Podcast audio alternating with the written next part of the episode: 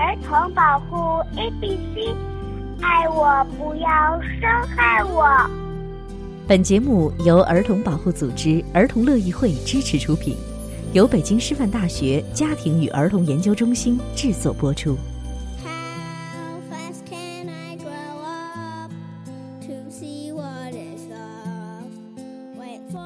听众朋友们好，您现在收听到的是儿童保护 ABC，这是一档关注儿童保护问题的公益广播节目。最近的南京虐童案又激起了全社会的关注。九岁的男孩小虎因为没有按时完成养母布置的课外作业，养母就一时情绪失控，用抓痒爬和跳绳抽打男孩。我们从网上流传的照片中可以看到，孩子的后背上、腿上都是密密麻麻的紫红色的伤痕，经过鉴定是造成了一级轻伤。那今天呢，我们就跟大家聊一聊对儿童的身体虐待。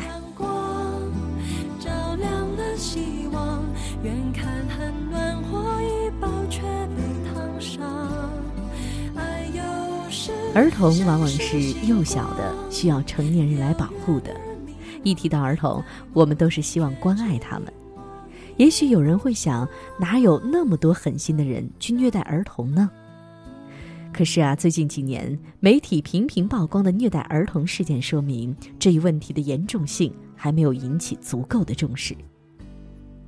什么样的行为是对儿童造成身体虐待呢？根据香港防止虐待儿童会的定义，身体虐待是指对儿童施以严重的体罚。使儿童的身体受伤，以致需要治疗，或者使用武力、毒药令儿童受伤或死亡，这些行为都构成了对儿童的身体虐待。对待儿童的主要施虐者并不是陌生人，而恰恰是与儿童最亲近的父母、养父母、老师、亲属、邻居、保姆等等。针对儿童的身体虐待，常常发生在家庭内部。身体虐待的方式包括击打、鞭打、脚踹、摇晃、咬、掐、烫、烧、投毒和使其窒息等等。这些暴力行为对儿童造成了身体上的伤害和痛苦，更不难想象，面对强悍的暴力，儿童的内心是何等的恐惧。身体的伤痛可以慢慢愈合，而内心的创伤却难以愈合。儿童虐待常常会使儿童产生不健康的心理，出现异常行为，如自卑、恐惧、容易焦虑、胆小、睡不安宁、食欲异常、大小便失禁，甚至自毁。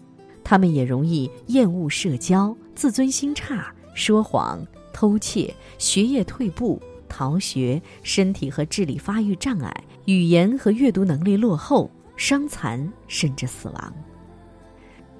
这一长串的后果听起来非常可怕，可究竟为什么儿童在家庭中竟然会遭到毒手呢？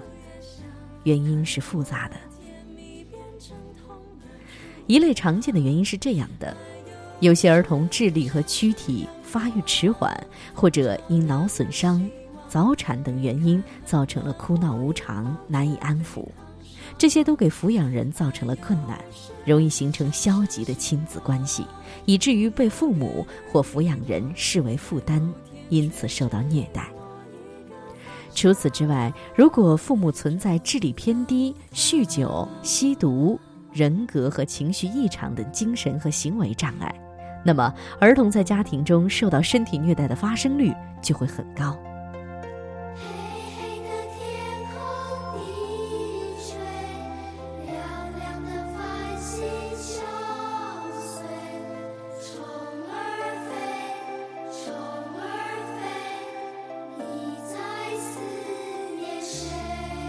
但是，这并不代表没有以上情况的家庭就不会发生虐待儿童。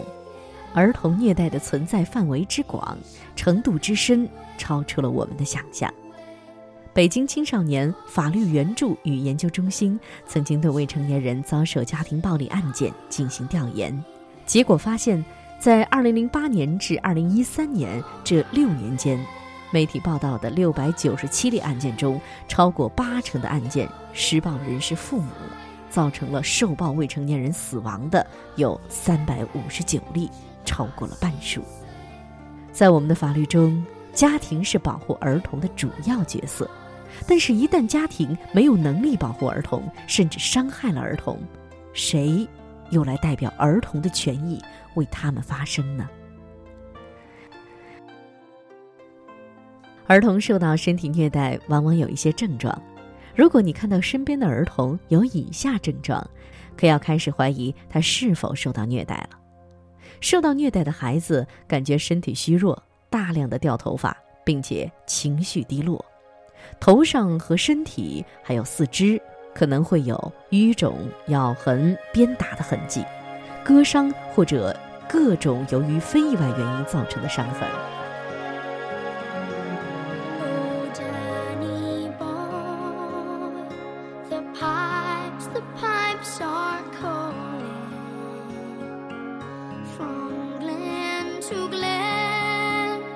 手腕、脚踝、腰部和腹部也有可能有被捆绑的痕迹。受虐儿童的身体也可能会有烧伤或烫伤的伤痕，那有可能是被香烟烫、使用腐蚀性溶液或电器造成的。如果受虐儿童的伤痕新旧程度不一样，那意味着他有可能受到多次虐待。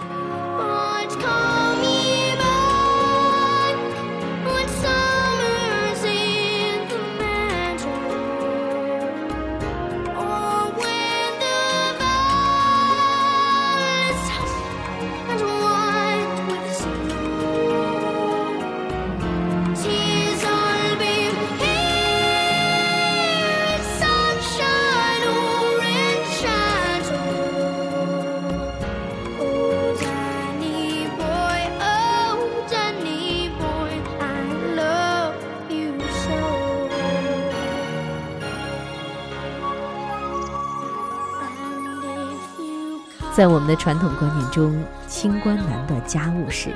我们把孩子看成家庭的私有财产，外人不便于干涉。但是，儿童自出生起就是一个独立的个体了，他应该享有生命的尊严和权利。好在我们的错误观念也正在慢慢的扭转。近几年的严重虐待儿童案件，很多是由邻居或老师上报才被发现的，甚至是素不相识的网友及时帮助了受虐的儿童。